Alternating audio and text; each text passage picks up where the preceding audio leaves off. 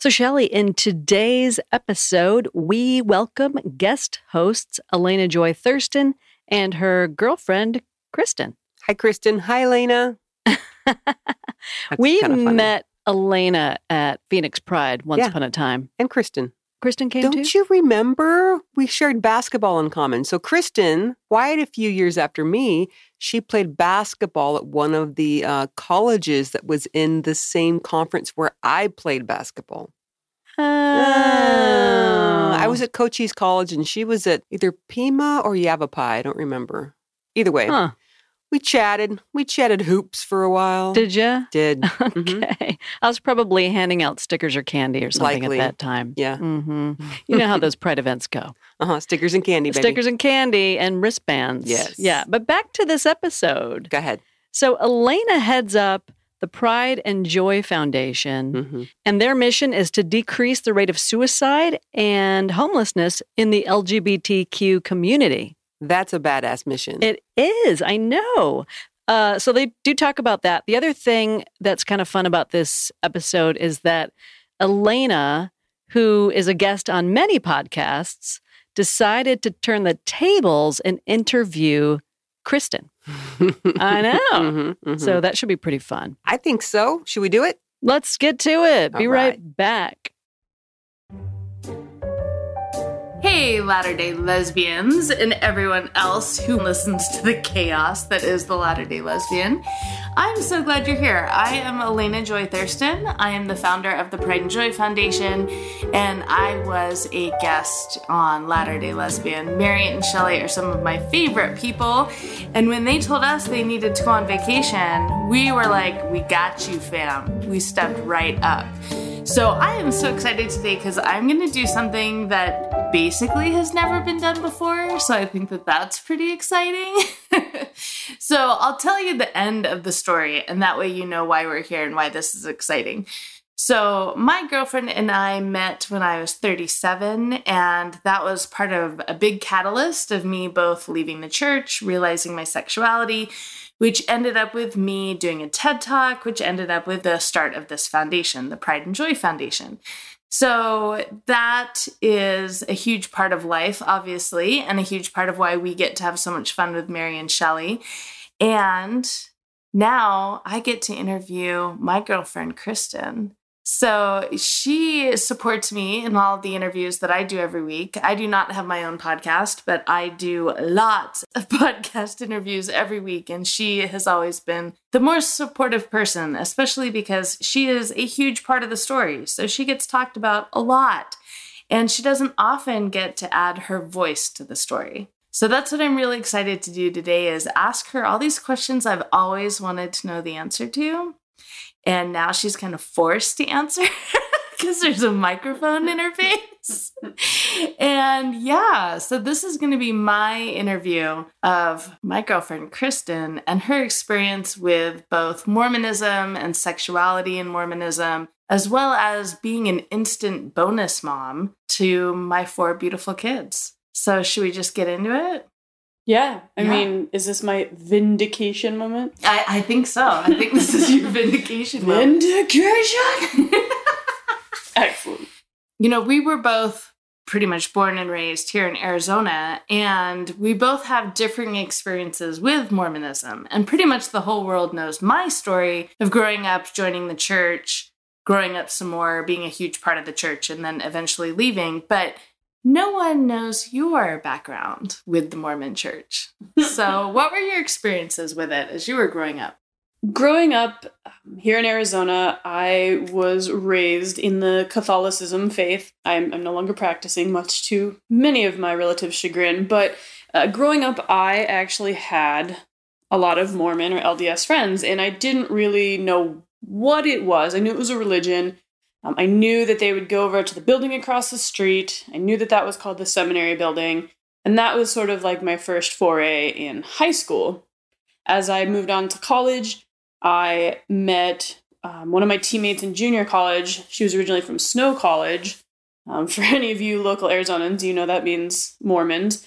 And I mean, she was one of the, the most amazing, sweetest people. I actually kind of miss her to this day. She was sort of like our team mom, and not because she was older, but now, from what I know about Mormonism, it makes a lot more sense why she was kind of mother hen with us. And she was fantastic. I, I loved her so much. So I was junior college, and then I move on to to actual college, and I move out to New Mexico, and again, still not really knowing what Mormonism is other than a religion. Um, I start to attend a, a small school out in Silver City, New Mexico, and I just start to meet a couple people and they all happen to be Mormon. And I'm like, ah, cool, whatever, they're nice people. And I was an athlete at the time. So I was basically always hungry since I was working out like 24 7. And so they would take me over to the church building and we would do lunch and learn. And I remember eating like Hawaiian haystacks, being like, what the hell is this crap? and just being like, well, they're nice people. And they, they really are. I was just still like I remember specifically one of the lessons we were learning about was like contraceptives, and I was looking around at like the people. I feel horrible. The people in this class, I was like, oh, these guys aren't having sex at all. Like, I felt really, really bad. So that that was kind of my biggest intro into some of the more faith based aspects of, of the religion. Later on, my, I would go on, and one of my roommates would be um, an LDS member, and, you know, we'd kind of go to like some church functions and I would just go more as a supportive role. But I just remember being intensely uncomfortable the whole time. And that, that's nothing against the religion, that's just me in the moment, not really enjoying faith based activities, period, but how Mormonism was just kind of permeating my life at the time. And I mean, the one nice thing I will say is that the missionaries never came to our door. Like, they knew I was sort of off limits. I was under the veil of protection that I, they wouldn't like accost me. And we did. We had, I think in our complex, we had a set of sister missionaries and then a set of, of elders.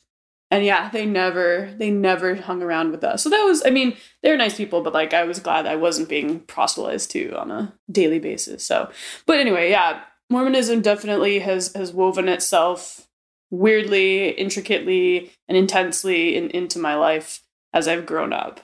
So, what did you know about the people who practice Mormonism? What did you know about like what they wore, what they did, what they said? Like, what was your impression of them socially? Bitches can bake. this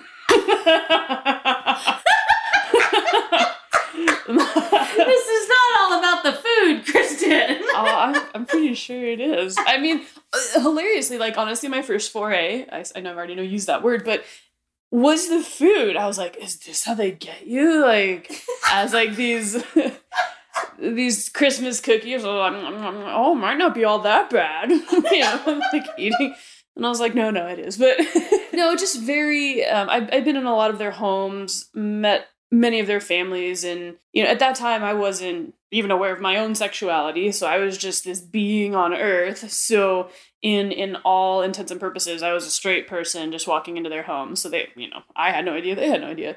So they were extremely warm and loving and kind and i was never comfortable praying even as a catholic. I i was definitely not comfortable praying as a mormon but i was extremely respectful right? Like i came into your home you've invited me there so I was never antagonistic or any anything like that, but oh, actually that's how I learned how to make funeral potatoes. well, I started to call them that because I didn't know. I was like, "Oh, like hash brown casserole." And they're like, "Oh, funeral potatoes." And I was like, "My bad." oh, didn't know they were like a solemn thing. but yeah, food, I guess. It's horrible. I remember like three weeks after we met, I finally had to admit to you via text because of the conversation that we were having. I finally had to say the words, Well, I'm Mormon. And you were like, Yeah, I knew that from the second I met you. How did you know? Well, apparently I have no gaydar, but I have like Moronidar. I don't know. I had just been around enough and maybe it was the non-light in your eyes uh, that gave it away. There was just something about the way kind of you held yourself and the way you spoke. I don't know there was just sort of an essence and an aura that kind of gave it away. Oh i, I mean you i mean you kind of i'm not gonna lie you had a little bit of that gilbert mom thing going on. Yeah i did I did. so, for everyone who doesn't know what that is, like, explain. How would you know a Gilbert mom out in the wild? Oh man. It's something so normal, right? There's just they- they're seemingly they're just like a mom. And it's not like as bad as the SNL sketch with like the mom jeans, hmm? but it's definitely they all somehow look the same regardless of height, skin tone, or hair color, eye color, any of that. They somehow all look and exude kind of this same vibe. And it's pretty much, you know, just jeans, flats, and usually a t-shirt with some sort of scrolly text on it. and and that's kind of it. If you get into the high class though, they get them felt hats. Yeah. So when you hit a different tax bracket, you know, it goes more linen, felt hat, like a work apron. I'm like, you're not even doing okay. Go- Go tend to those crafts. To be clear, I am pro craft. I love crafting. I'm not anti craft. This is not a political debate. Oh, sorry. Okay. So, from there, we met when you were how old? I was 32. Okay, so I'm going to ask you the question Shelly would ask if she were here. Oh boy. Uh huh. Which would be how many girlfriends did you have before you met me? Well, since I've met Shelly, and Shelly and I have a similar uh, sports ball history, if you will, it seems highly unlikely that I would have had zero girlfriends having played collegiate athletics. but yes, I I had never had a girlfriend. I dated all men. I was terrible at it. I was terrible at talking to any people. You can't say that. That's literally your biggest strength is talking to people. I mean, it is now. It really wasn't during college. I was I was uniquely focused. Although I was terrible at uh, at basketball, I was also uh, you know terrible at speaking to people. So no, I don't I don't know. Something happened after after college where I actually got a little bit more of a backbone and I was able to speak more clearly and articulate my thoughts a lot better. But back to the actual question. I apologize. No, I never had a girlfriend. Um, I never really even thought about it. I mean, a lot of people growing up, I know, thought I was gay, mostly because I did play sports. I did not dress in a traditional fashion for a female. I was very much function over form. I needed to be able to go play basketball like at a moment's notice. I would just always be like in shorts and a t-shirt with sneakers on, just ready to go. So I probably embodied lesbianism way before I knew what it was necessarily. Like, I mean, you, I knew what it was, but like, I at that point I was to me a non-sexual being. So I was just like, gonna play sports, yay! and everyone else around me was just like, so you like boys or girls? And I was like, I don't know. Did anyone ask you that directly? Do you have a memory of that? besides my mom. um, yes, I remember on my junior college team. I don't know if it was naivete or ignorance or just legitimately not caring what people do in their bedrooms. Is that I had no idea half my teammates were gay. I accidentally in college kind of outed two teammates, like not intentionally. I mean, technically one was bi, but like I was just like, man, you guys are so awesome. You're just so cool together. Like, look how you play off of each other and you spend so much time together. And apparently, apparently, no one else on the team had noticed this. And I was just like, and they're both giving me like these big eyes, and I was like, oh shit. Oh my god. yeah, they were hooking up on like team trips and stuff, and I didn't know that. But on my my junior college team, I remember one of my teammates had said like, "Hey, my friend's like really into you. Like, you know, what are your thoughts?" And I was just like.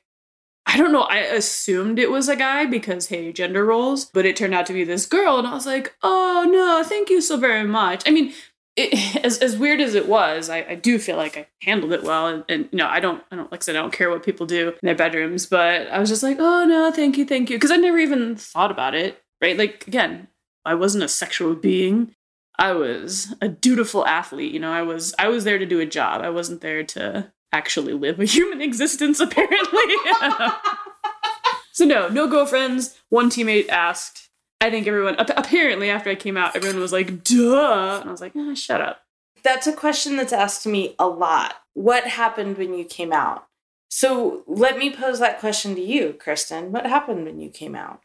I would say people that were my true friends were supportive, but many of them were also like, yeah, we already knew. Or like, I remember I was having lunch. Oh, she was Mormon. One of my best friends at work. She's Mormon. And I went out and she had um, left because she was starting to have kids and her husband was, you know, able to support them. And so we had met up to have lunch one day. And I was like, yeah, so I'm kind of seeing this girl. And she's like, good for you. And I was like, I know that might come as a shock. She's like, no, wait, did you not know? Oh, And I was like, ah, shit. She's like, yeah. I was like, whatever. I thought you were getting. No, I didn't. Dang it. like, like I said, the, the people that, that really care, you know, have been have been very supportive. But in the same breath, it's been really frustrating because I feel like so many people in my past like assumed I was gay. And it's weird to like prove people right for something that shouldn't matter and I, and that that actually was like really something difficult to get through because guess I never thought I was anything, right? Straight, gay, bi, or anything. Like I just assumed I was like this asexual being because I was attracted to nobody. Like I would go on dates and we had fun, but it was never like this is what I want to do and this is who I want to be.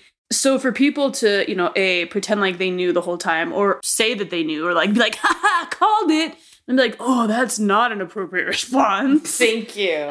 Thank you. Because how did that make you feel? Oh, horrible, right? Like because you you think you're not living quote your true life. Yeah, I, mean, I guess bottom line hurtful, and I I understand that it's not intentional, but you know that that doesn't mean that those those feelings. That's it's not a it's such a loaded statement, right?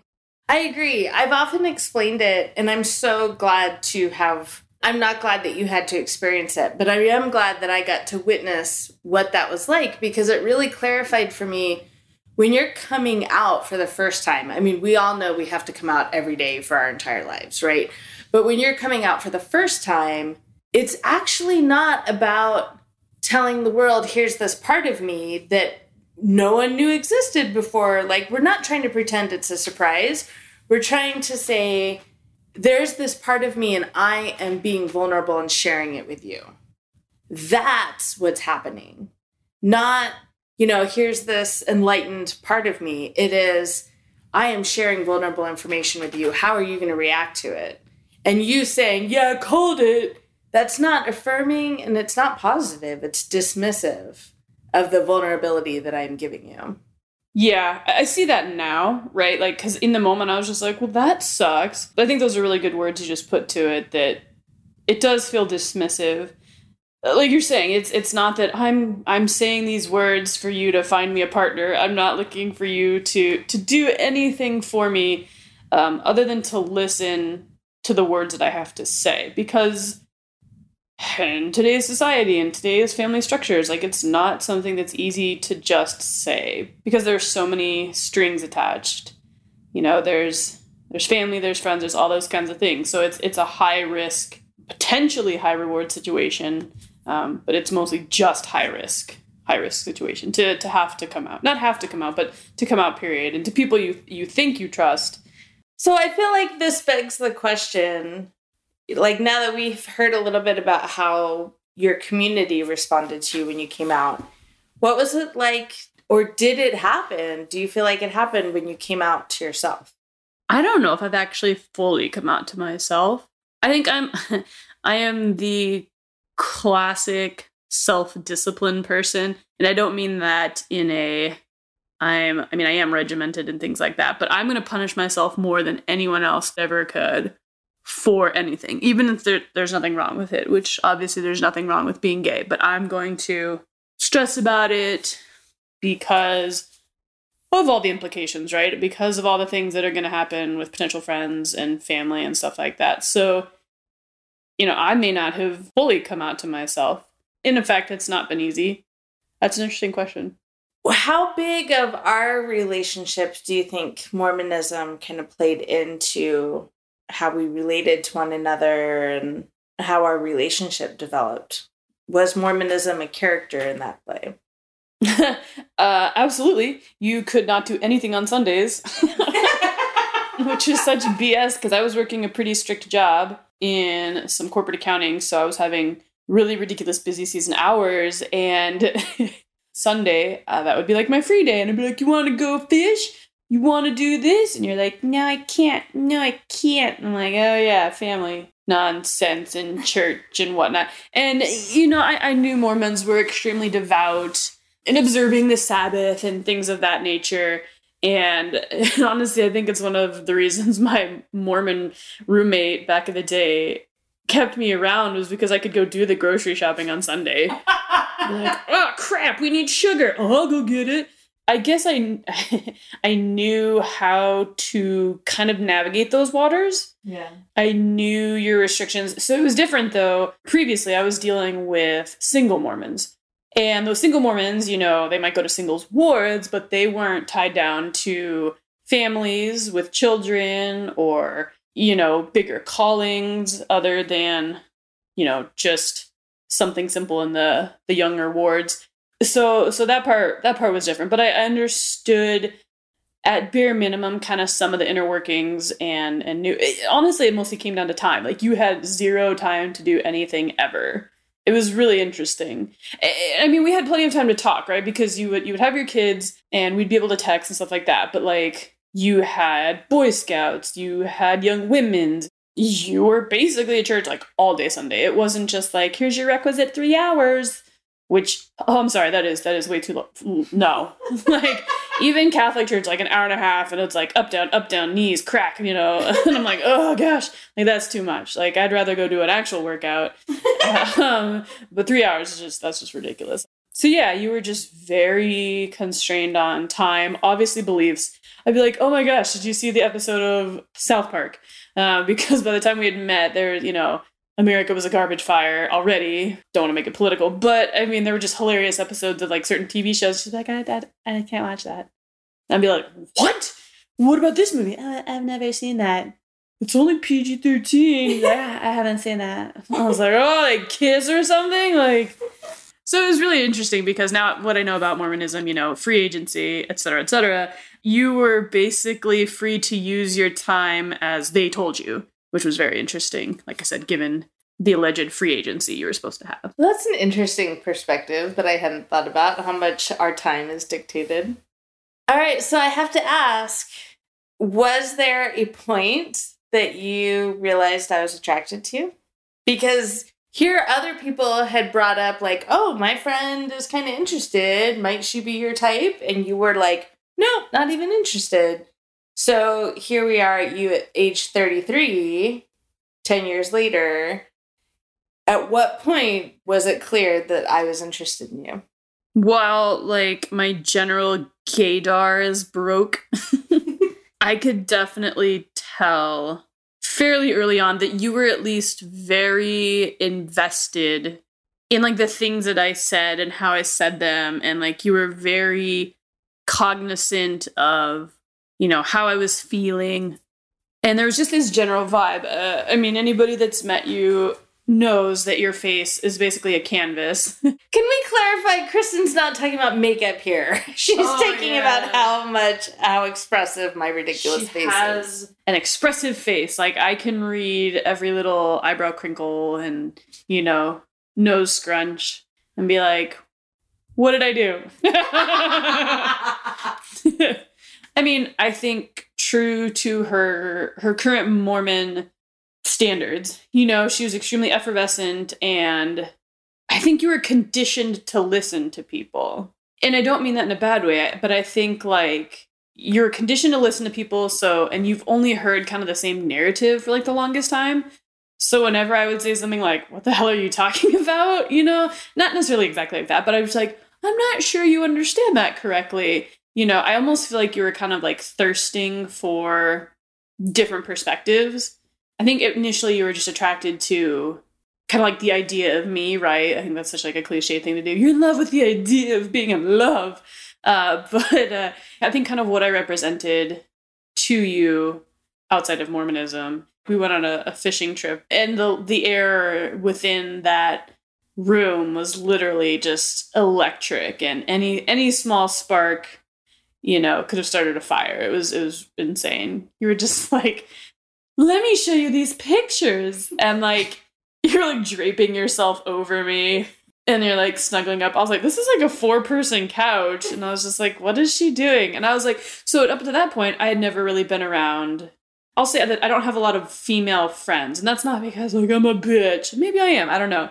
Um, so I wasn't sure if this is kind of how women interact. And then before anybody goes, she manipulated you. No, no, no. That that's not what was happening. It was just sort of like interesting for me to watch it play out finally understanding like oh this is what's happening so okay now we know that you recognized what was happening but at what point were you like yeah and i'm into this this is good we were at a high school production of seven brides for seven brothers and we were sitting in these bleachers and i mean growing up playing sports ball i'm no stranger to bleachers but they hurt my freaking butt and my back because i'm old and ridiculous now. And so I'm trying to like be, get comfortable and it's just kind of like killing me and and she's just to my left and she's bouncing her leg. You know how you do when you're just kind of like sitting and you're bored or you like test anxiety? You just bounce bounce bounce bounce bouncing your leg. And it was shaking the whole row. It was actually making me nauseous for whatever reason. I think I felt like there was like horrible ventilation and there's like a butt ton. Of, this is pre-COVID, by the way. There's a ton of people in there, and I was just like, oh my gosh. And so she's bouncing her knee, and I'm just like, for the love. And I reach over and I just put my hand on her leg to just get her to cease. and I remember putting my hand on her leg and just feeling like sparks and like electricity just like up through my body and i was like what the crap? Because it was something so benign right? Just to get you to kind of calm down a little bit. And i realize at the time now i was probably just trying to comfort you. A i wanted to not throw up but b i was trying to like make sure you were okay. And i think that was like communicated even just through the simple touch. That's really kind of what like started it, but also freaked me out. I mean, so everybody knows your story already, but it was still very difficult in my mind knowing that you were married. Like I don't ever take lightly the fact that that you were married. I don't know if I'll ever be able to forgive myself for that aspect of it. I don't think that part scared me nearly as much. I know that seems so contrary to like kind of my attitude going forward because up until that point I have absolutely been like love is love, you know. I might not have identified as being gay or lesbian or whatever, but I definitely didn't care like what other people did in their bedroom. Like, like that's your life, man. It's not affecting me. So, you know, there was just so so many good feeling chemicals going on in the brain yeah. that I was like, who knows? Whatever. Sure, love is love. Had you felt that before? Was it reminiscent of anything? I don't think so. Have I mentioned? I don't think I've ever felt that before. I don't think I've mentioned even, and I'm not saying that to hide anything, but I, I don't think so. It was unique to you and that situation and us and kind of everything that we were going through at the moment. So no, I've I've not ever experienced any earth splitting, you know, lightning up through my body. This is probably a good time for a commercial break. Mary and Shelley told us we have to build in a commercial break, and so I have no idea what's coming next. But here's your commercial break, guys.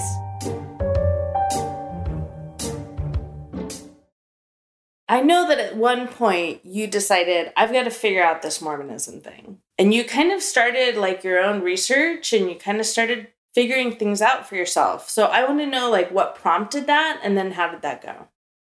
So when I had my Mormon roommate, I was curious because I just didn't really understand. And I was wondering if, like, if I were to just, I guess, understand it, maybe I could understand, like, this person and, like, this whole other, this whole other, like, because it just didn't make sense to me and not in a negative way. It was just like, huh, like a head tilt, huh and so at that time, I was like, hey, can I borrow like a Book of Mormon? And I literally, I did not make it far. There were too many thee thous. I was just like, untold unto thee, unto, unto this, unto that. and I was like, Ugh. and I was about to just do a Jim Gaffigan joke where, like, I'm Catholic, I don't have to read the Bible. but, like, I'd read enough of the Bible, like, not a ton, but enough that I was just like, okay, so this is very similar, you know, a lot of flowery verbiage. At that point, I was like, it's religion. I was like, I'm good. And so it came around to meeting you. And when you decided that you were you weren't you weren't anywhere close to leaving the church but you were in the middle of a divorce and we had kind of discussed religion and if it came down to being with you and having to go to church like i would suck it up and do it you know like that's how like in love with you i was how much i wanted to support you and be with you and all those kinds of things and I started to do some research and I instantly noped the fuck out of that. I, read the CES letter and I've read so much. I've just read a lot, you know, of various histories. I've read, I mean, the church produced websites, you know, the apologetics, like all the approved sources. I've read a lot of those too. I won't say all of them because that's, you know, I there was a point where I decided it wasn't a waste of my time, but it was a very toxic way to use my time. And because it would just make me really, really angry, not that you were forced to believe or anything like that, but the way that, like, you as a woman were being treated, we're going to be treated, and eventually the quote consequences on your children for being gay, right? So I was infuriated by that. And I would go to you know, Reddit's not for everybody. I, will fully declare that. But I did find the Exmo Reddit sub, and by and large, I actually found it extremely comforting in the way that people would respond to big questions about folks, you know, either coming out or, you know, having faith crisis within their families and things like that. But then other things would come up, you know, oh, this Mormon bishop is a sexual predator, like all these kinds of things. And that's around that time is when I found Sam Young, and he was really, really um, amping up the Protect LDS Children. It was really difficult to have to let you make a decision. At that point, I was definitely like, if we stay together, I will not be able to go and support this church for so many different reasons you know, anachronisms, historicity aside, like the way that they're treating people in present day, I, I was not in agreement with. So I was in my head, I was just like, okay, if we if we stay together, like I'm not going to be able to support you in this, and that hurt because I really wanted to be able to support you in all facets. So I had to sit back and I had to kind of let you come to these decisions. And I remember I remember very specifically we were in the car, we were driving home, and you were like, so I found I found this guy. His name is Sam Young, and in my head I was like, it, here, I'm gonna tell you what I'm doing. I'm like doing like a fist bump, like yes, yes, yes, yes, yes. Like in my head, that's what I'm doing. But I'm like, be cool, be cool, be cool. And I'm like, oh really? Who? Why? Whoever is this Sam Young gentleman? And you're like, well, he has this thing called Protect LDS Children. And I was like, yes. And and and I think right in there, and I think not too long after that, you talked about how you kind of felt like this clunk, and it kind of hurt my heart to have to watch that. Right, for you to realize you're not super worried about like the doctrine, all the inaccuracies, and all the hypocrisy, and all that kind of stuff, because Mormon's gonna morm, right? Like just as much as a political sign isn't going to change somebody's mind on the side of the road, you know, you talking about this to a Mormon isn't going to change their mind unless they want it to be changed. So I think you're more progression focused. So you, are not too worried about like uh, just a whole bunch of stuff. Doing all my own research and kind of going down that rabbit hole. Like I can only imagine, you know, how you're feeling that all this time of your life, you're probably like, this has been just a sham. It's been wasted. But again, like you didn't worry too much about the historicity you were looking forward but then i when i'm on like the exmo subreddit you know these poor people whose lives are just completely destroyed just by not believing anymore there are documented things that cannot be overlooked that that are make it completely okay to not believe I guess to watch you have to make that decision on your own, for me to have to sit tight lipped with all the things that I knew, going on to the Exmo subreddit and just literally driving myself crazy to the point where my my therapist is like, you need to not be on this anymore. But it was also sort of a lifeline in that I knew kind of what bullshit was coming on the pipeline next. You know, the the bishop, you know, was it in South America that had kind of like his little sex dungeon and all that kind of stuff was just coming out and you know i'm watching all this stuff play out and i was just uh, it was just disgusting and but it became like obsessive because i felt like i needed to protect you or if you came to me with questions i needed to have answers so that was a really long-winded answer i'm sorry No, I've never heard all of that before. Mm. And I think it's one of the most interesting parts of the story is that you had that knowledge, you had done that research, and you didn't throw it all in my face. And it's interesting because I am now in that position as a mom. Now I have all that knowledge, and here I have these kids who have this testimony that is important to them, and recognizing I can't shove that in their face. Just like if Kristen had done that to me, it would not have ended well. Same in this situation with my kids. And I think there are many, many, many, many days that it's because of your example that I don't shove that information in their face because I hate that they're being lied to. I hate that they're being deceived. And yet, all I can do is stand there with my hand open saying, I'm here when you're ready, just like you did for me. yeah that's i mean second only to watching you go through it is now having to i won't say shepherd the children through it but it, must it's i think it, it might even be more me shepherding myself through it. Like having the self-control to let them make choices. And the problem is is they're not actually making these choices for themselves. We wholly support like the children wanting to go to church and and wanting to engage in any activities that are church based and church related i just don't appreciate when it doesn't actually originate from them right they're still so young and still so impressionable that even though you can quote make the choice to get baptized at eight bullshit uh you know you are not making choices for yourself at 12 Yeah. and so to watch them it's not even navigate. I think they're just so confused. And they're 12 year olds and 13 year olds and 16 year olds you know and 10 year olds they don't have a lot of real world experience. And that sounds so cocky coming from an adult. But it's very interesting to watch them interact with peers that are non lds mm-hmm. Like our nephew Seth. Yeah. So I have this nephew because no one else in my family are Mormon, and so my sister's son was not raised Mormon, and he's like he's literally in between my kids in such a way that he could be my fifth child, and he's an only child, so he's been very much a part of my family since the moment he was born, and yet raised so differently. And he's a different kid than my kids. Like you can really tell that yes, he's seen a lot more of the world than they have. He's a unique individual. I love him.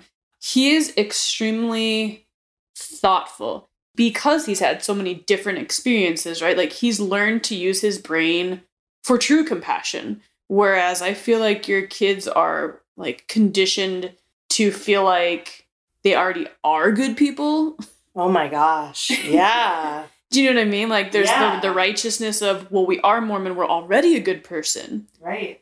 And, you know, I can't tell you the last time the kids have done a service project or helped anyone in need.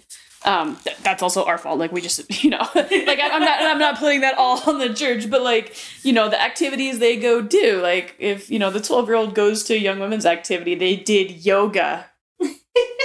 like what the hell?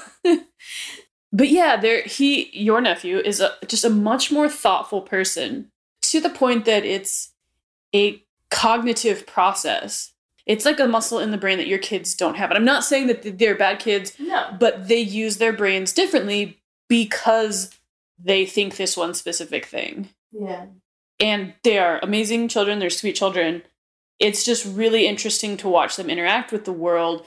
They're gregarious, they have social interactions, but they're all in the bubble. And so there are just so many things that they don't know or understand. And it's really interesting. It's interesting to watch, but it's also very, very hard because, again, they're young teenagers, young adolescents, but to watch them pick and choose from their faith Yeah. and the hypocrisy in that is really, really frustrating. Because if if we as a gay couple are this these bad people, right? We're supposed to be apostates, we're bad, we're setting a bad example, ruining the families. And yet, you know, whether they're testing their boundaries, they don't have to test their boundaries with us because we don't give a shit.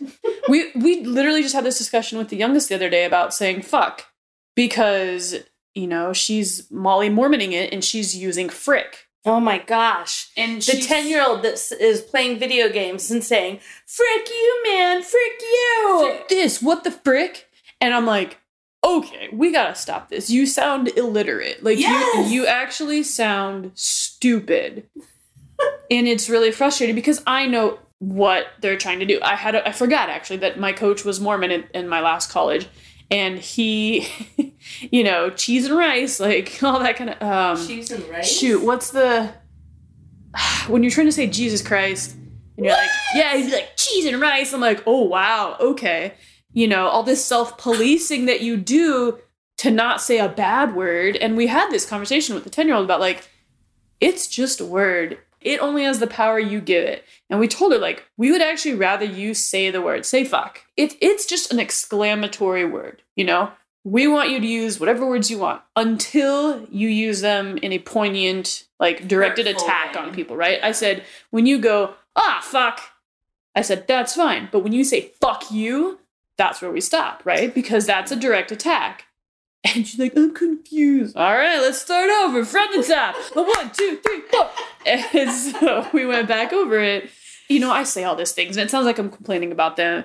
And I and I'm not. I, I completely understand the juxtaposition that they've been put in, right? Like they are now living with us 50-50. They come over and see, you know, we do this at our household and we go back to daddy's house and we do this. Like I can't begrudge them that juxtaposition because that's that's horrible. But to feel like you have to do something because God will get mad at you or a priesthood holder in your home will get mad at you if you don't do this, if you don't go to church, if you consume a certain hot beverage, you know, things like that. It's just it's really frustrating, especially when, you know, they're kind of receiving mixed messages, whatever. Anyway, I won't get into that.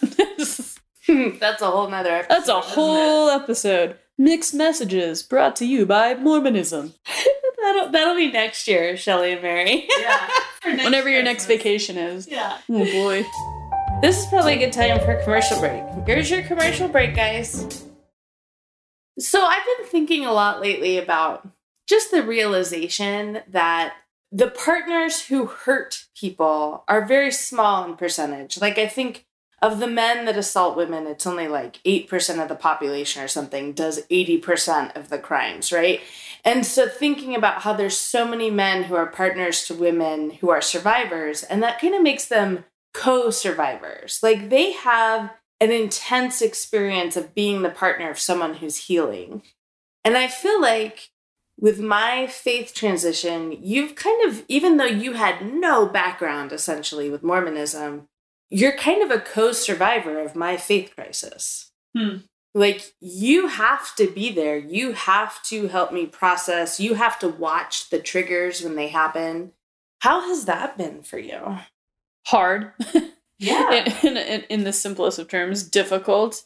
Not having been indoctrinated into that particular religion, to Mormonism, or uh, I mean, to, to any of them, really, right? Like, had you been Jehovah's Witness, had you been Baptist, like, you know, there's different levels for, for every different type of, of religion. So I think this is actually more of a universal Yeah. question slash answer. It is very, very difficult because I can't, unfortunately, in the moment of a trigger, you know, logical and rational thinking has has been thrown out the window. And and that's not to say that your partner is dumb and that they're irrational or that they have zero logic. It's just that they have been trapped by the box, by the prism of their religion around this particular thing, whatever it might be. And you almost can't help them, right? Like you the only thing you can do is be supportive as they work through it themselves. Because no matter what you say, you know, other than being supportive, you know, that like I said, logic and reason are not on the forefront. Yeah, it's not helpful to Yeah, it's not approach it with logic. Exactly. I'd be like, well, hey, that's a stupid fucking scripture. Like, it doesn't, like, I can't say that. I'm like, well, that makes zero sense. That's not helpful. There's no way to say any of those things and have it be helpful. So it's been, it's been, it's been very difficult. And there are things that are like, I think, so deeply ingrained in you that I don't even know about yet, you know, that are kind of left still to be triggered. It's almost like you're having to purge it and it just, as it comes, you know. But there's just things that something happened the other day, and I, I'm not trying to like throw you under the bus for this, that triggered you. And I would have never thought like in a million years, I'm like, what the hell?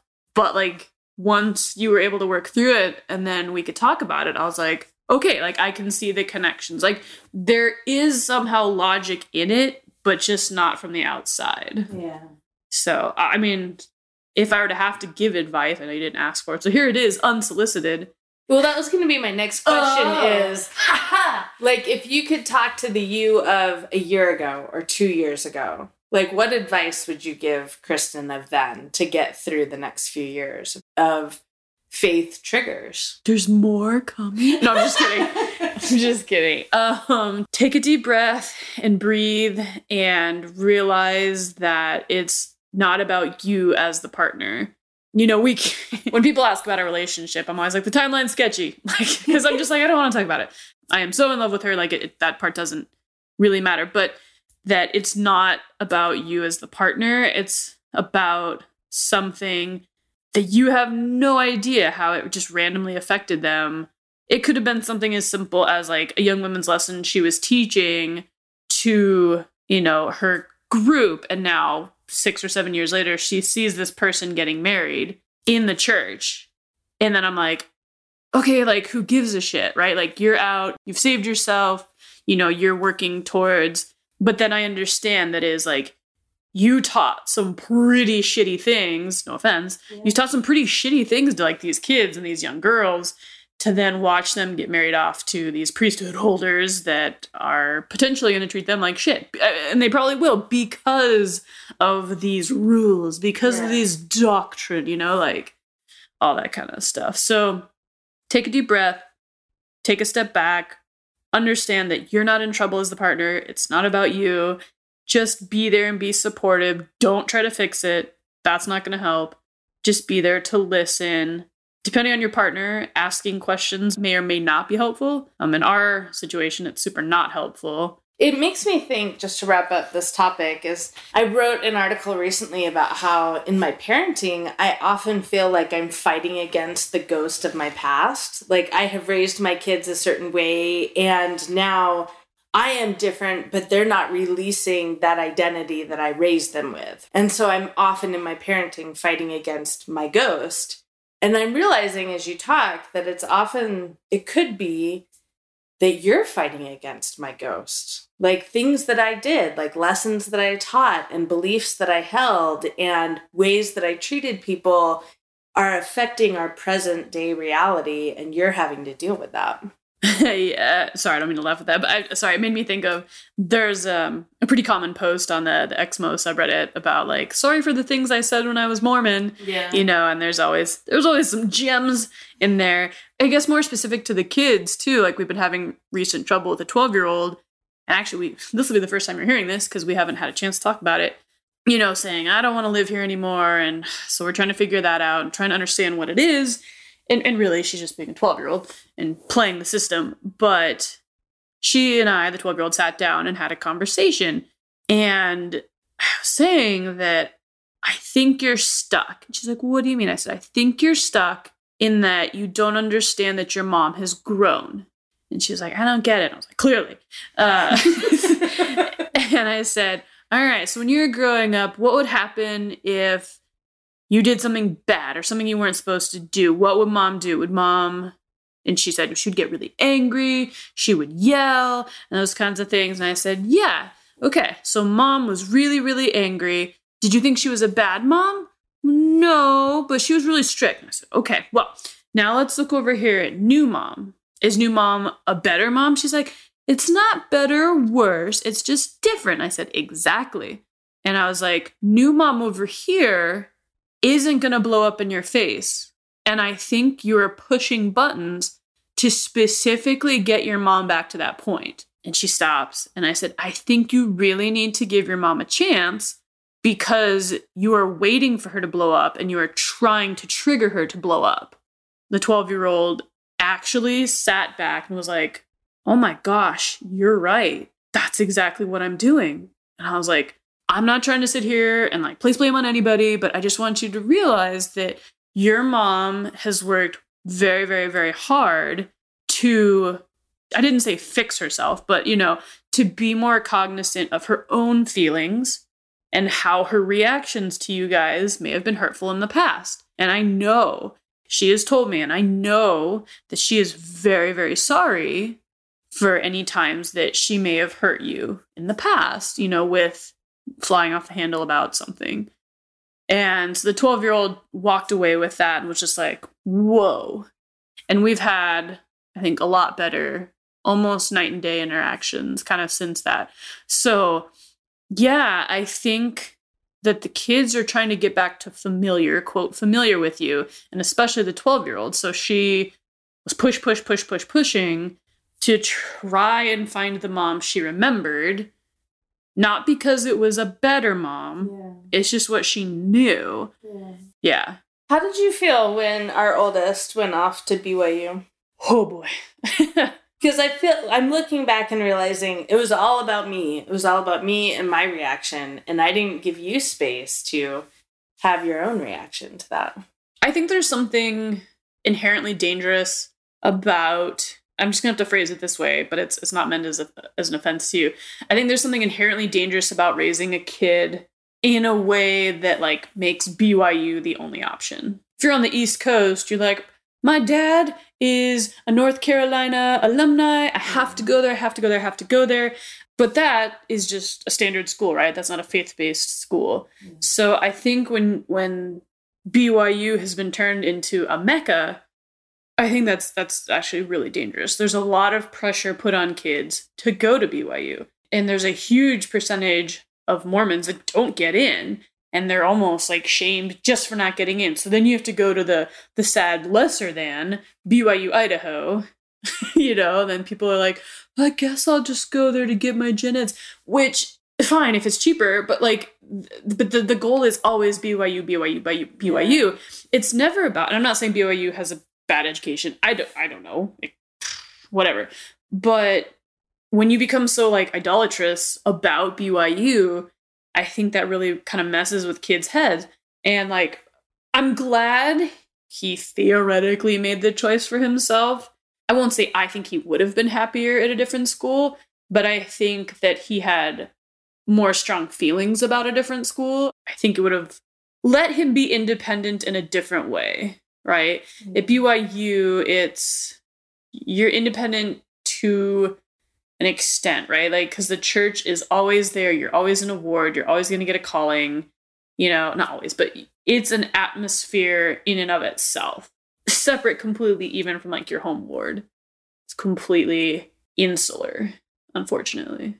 At the end of the day, I'm super proud of him, like, period, for kind of even taking the leap. I was a little worried that, you know, he was not going to. Yep. So I think we'll just wrap up with I'm gonna kind of quiz you a little bit, like a flash quiz on Mormon culture and history. We'll Oh, no. we'll see how much you know. Okay, go. Who is Porter Rockwell? Norman Rockwell's brother. I don't know that one. yeah, he was Brigham Young's bodyguard. You're fine. um, what does FHE stand for? Family Home Evening. Very good. What in Young Women's, what used to be Young Women's, the age group of the 14 and 15 year olds, what's the name? The, the Laurels. No. Oh. Oh, That's it's Laurel's the- the ones before? No, the Laurels are the oldest. Oh. Sunbeams are the littlest ones. Those are the four year olds, yes. so the first one is Beehives, and the next one is always the one that I messed up, and that was Mia Maids. I've never heard that one. Really?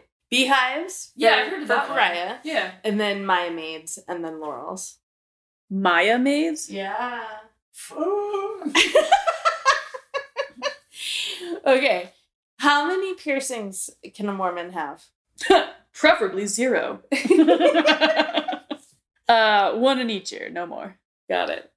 Who is the current president? Do I have to give the full No, name? Rusty. Who is his wife? Which one? Are we talking about in the living world? Yes, or in the living world. I don't know her freaking name. She's hooking up with the other chick though. Okay, for real. so Wendy is Wendy Watson Yeah. is his new wife Yes, that he correct. had to marry because you have to be married when you're the prophet or in any kind of presidency. So okay, as many of us that are my age, I'm 41, and when we were young adult Mormons, Sheri Dew was like that's where the sun rose and set. Like she was just the most incredible woman. She was an incredible speaker. She was in the Relief Society presidency and she was the CEO of Deseret Book and she wrote all of the prophets' memoirs. Like she was the shit, even though that's not how we talk, right? And so realizing now I'm in my 40s and looking back at her and realizing, oh my gosh, she's such a lesbian and thinking maybe maybe I don't have it right. And so I remember like two years ago showing you a picture of Sheri Dew from when I was like in my 20s and it was her heyday, and you were like, yeah, she's a lesbian. Yeah. Uh, thank you guys so much for listening. So, we are just so happy to be a part of this awesome community Yeah. and part of the community that is Mary and Shelley and the Latter day Lesbians and, and the post Mormons that have evolved and are now looking and learning and progressing and moving on. And it's just very cool. Yeah, and even people who aren't, you know, Mormon or ex Mormon, and just being able to support people going through any faith transitions or crises or anything like that, or just if you have morbid curiosity, welcome. so yeah so the last thing we'll say is just what we do is the pride and joy foundation and our mission is to decrease the rate of suicide and homelessness in the lgbtq community. And how we do that is by teaching self-awareness to the lgbtq community and the allies that love them. And we have an incredible online support group. It's on facebook. Just look up pride and joy community. We would love to have you. It is a place for both queer parents with presumably straight kids like us as well as straight parents who have queer kids that have come out to them, as well as the allies that have beloved people, often their grandparents or aunts and uncles or teachers, who have someone that's really important to them who's come out and they're realizing, I have no idea how to be a strong ally. And that's what we do. We provide that support so you can ask those questions and get involved that way. And we do lots of awesome, amazing things in the Pride and Joy community. And we would love to have you, awesome, incredible people, to be there as well. So thank you, Mary and Shelley, for this awesome opportunity. This was great. It was great, but can I have the last word? Yes, you can. Yes. Sherry do do do do do do do Sherry do do do do do do do Sherry do do do do do do do Sherry do Rusty Nelson do do do do do do You can just fade that out. okay, bye. Okay, bye.